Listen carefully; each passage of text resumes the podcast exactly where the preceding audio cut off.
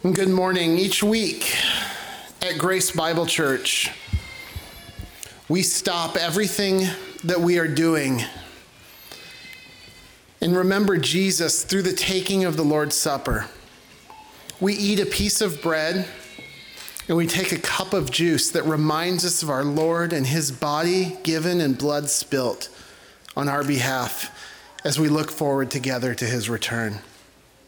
And this morning, we're going to be looking at 2 Corinthians 12. Turn to 2 Corinthians 12, verse 7.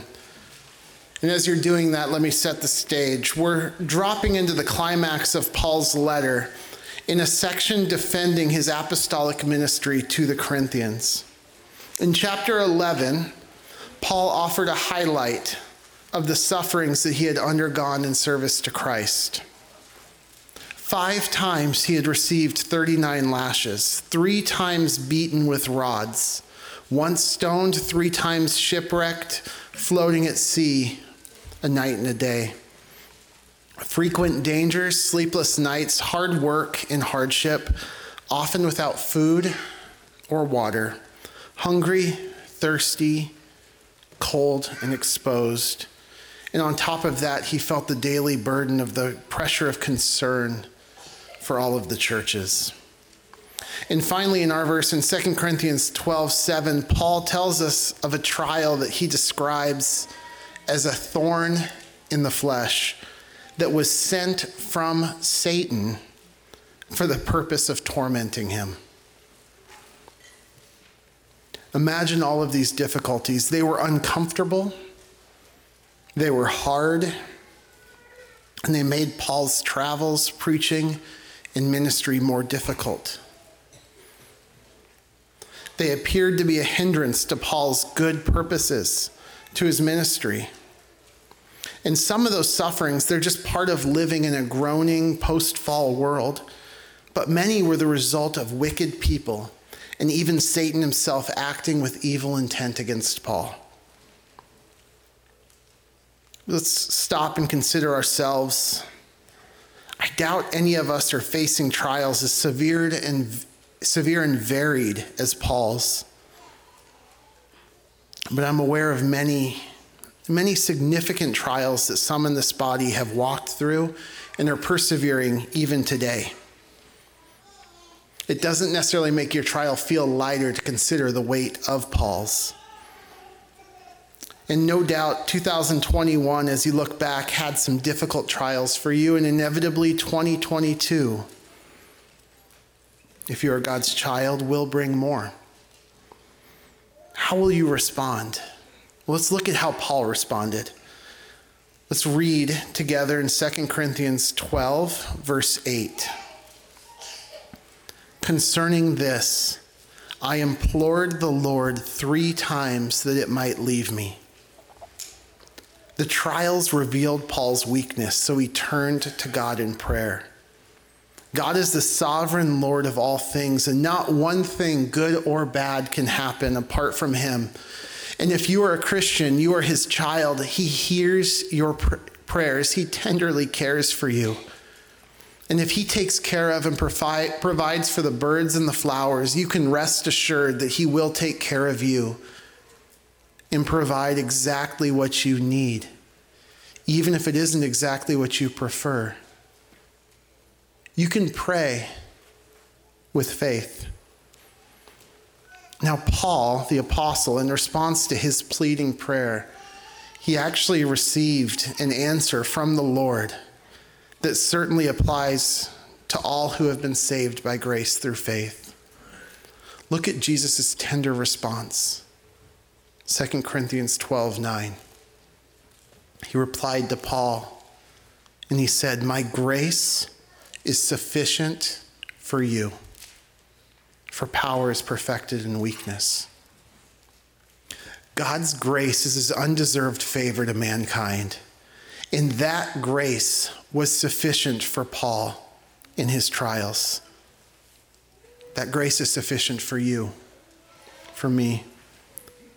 God's grace is our only hope for faith, for forgiveness of sins, for imputation of righteousness.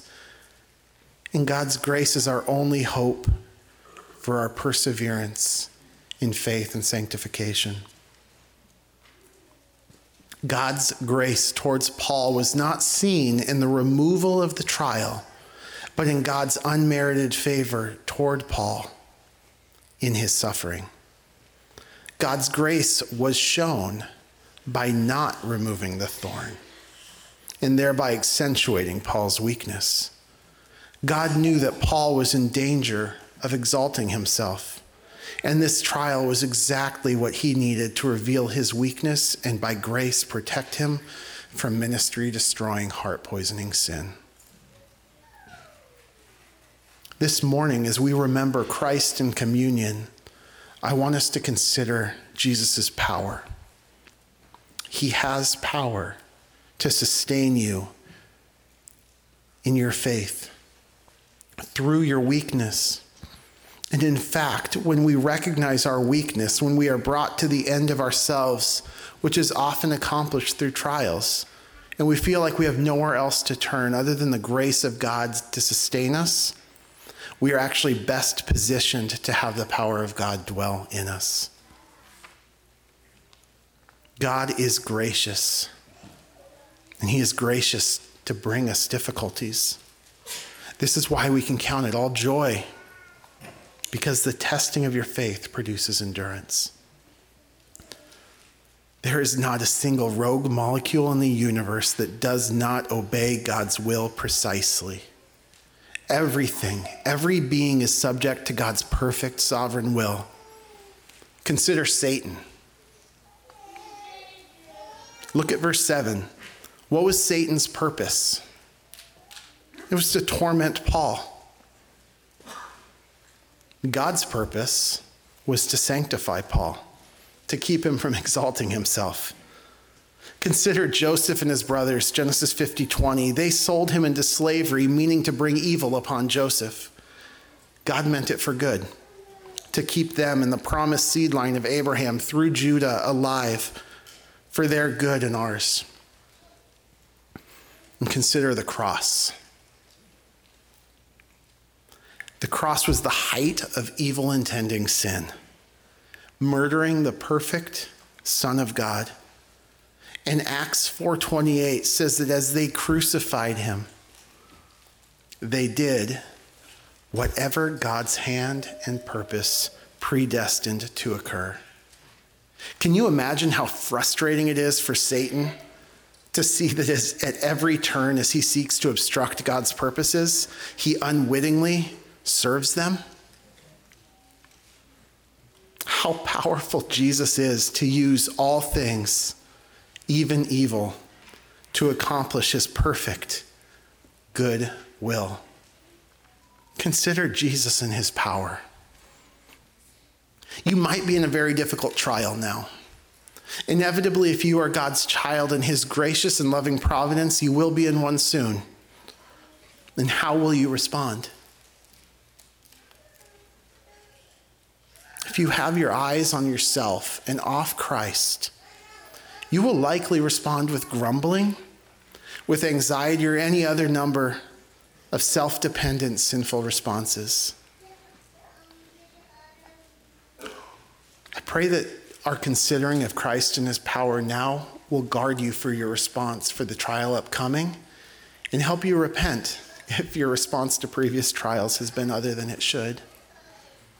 But let's emulate Paul's response after he heard of the Lord's sufficient grace. Look down at verse 10. He says, "Therefore, I am well content with weaknesses, insults, distresses, persecutions, and difficulties for Christ's sake. For when I'm weak, then I'm strong." God's grace superintends all things, even the most difficult of suffering, and for his good purposes. When we have our eyes on Christ, when we remember him in faith, our responses won't be grumbling, but a joyful, thankful, trusting contentedness. When the government passes laws that restrict your freedom, how do you respond? When you're sinned against, what's the state of your heart? when a loved one dies, when you lose your possessions, when you're sick, in chronic pain, isolated, hungry, hurting, or scared.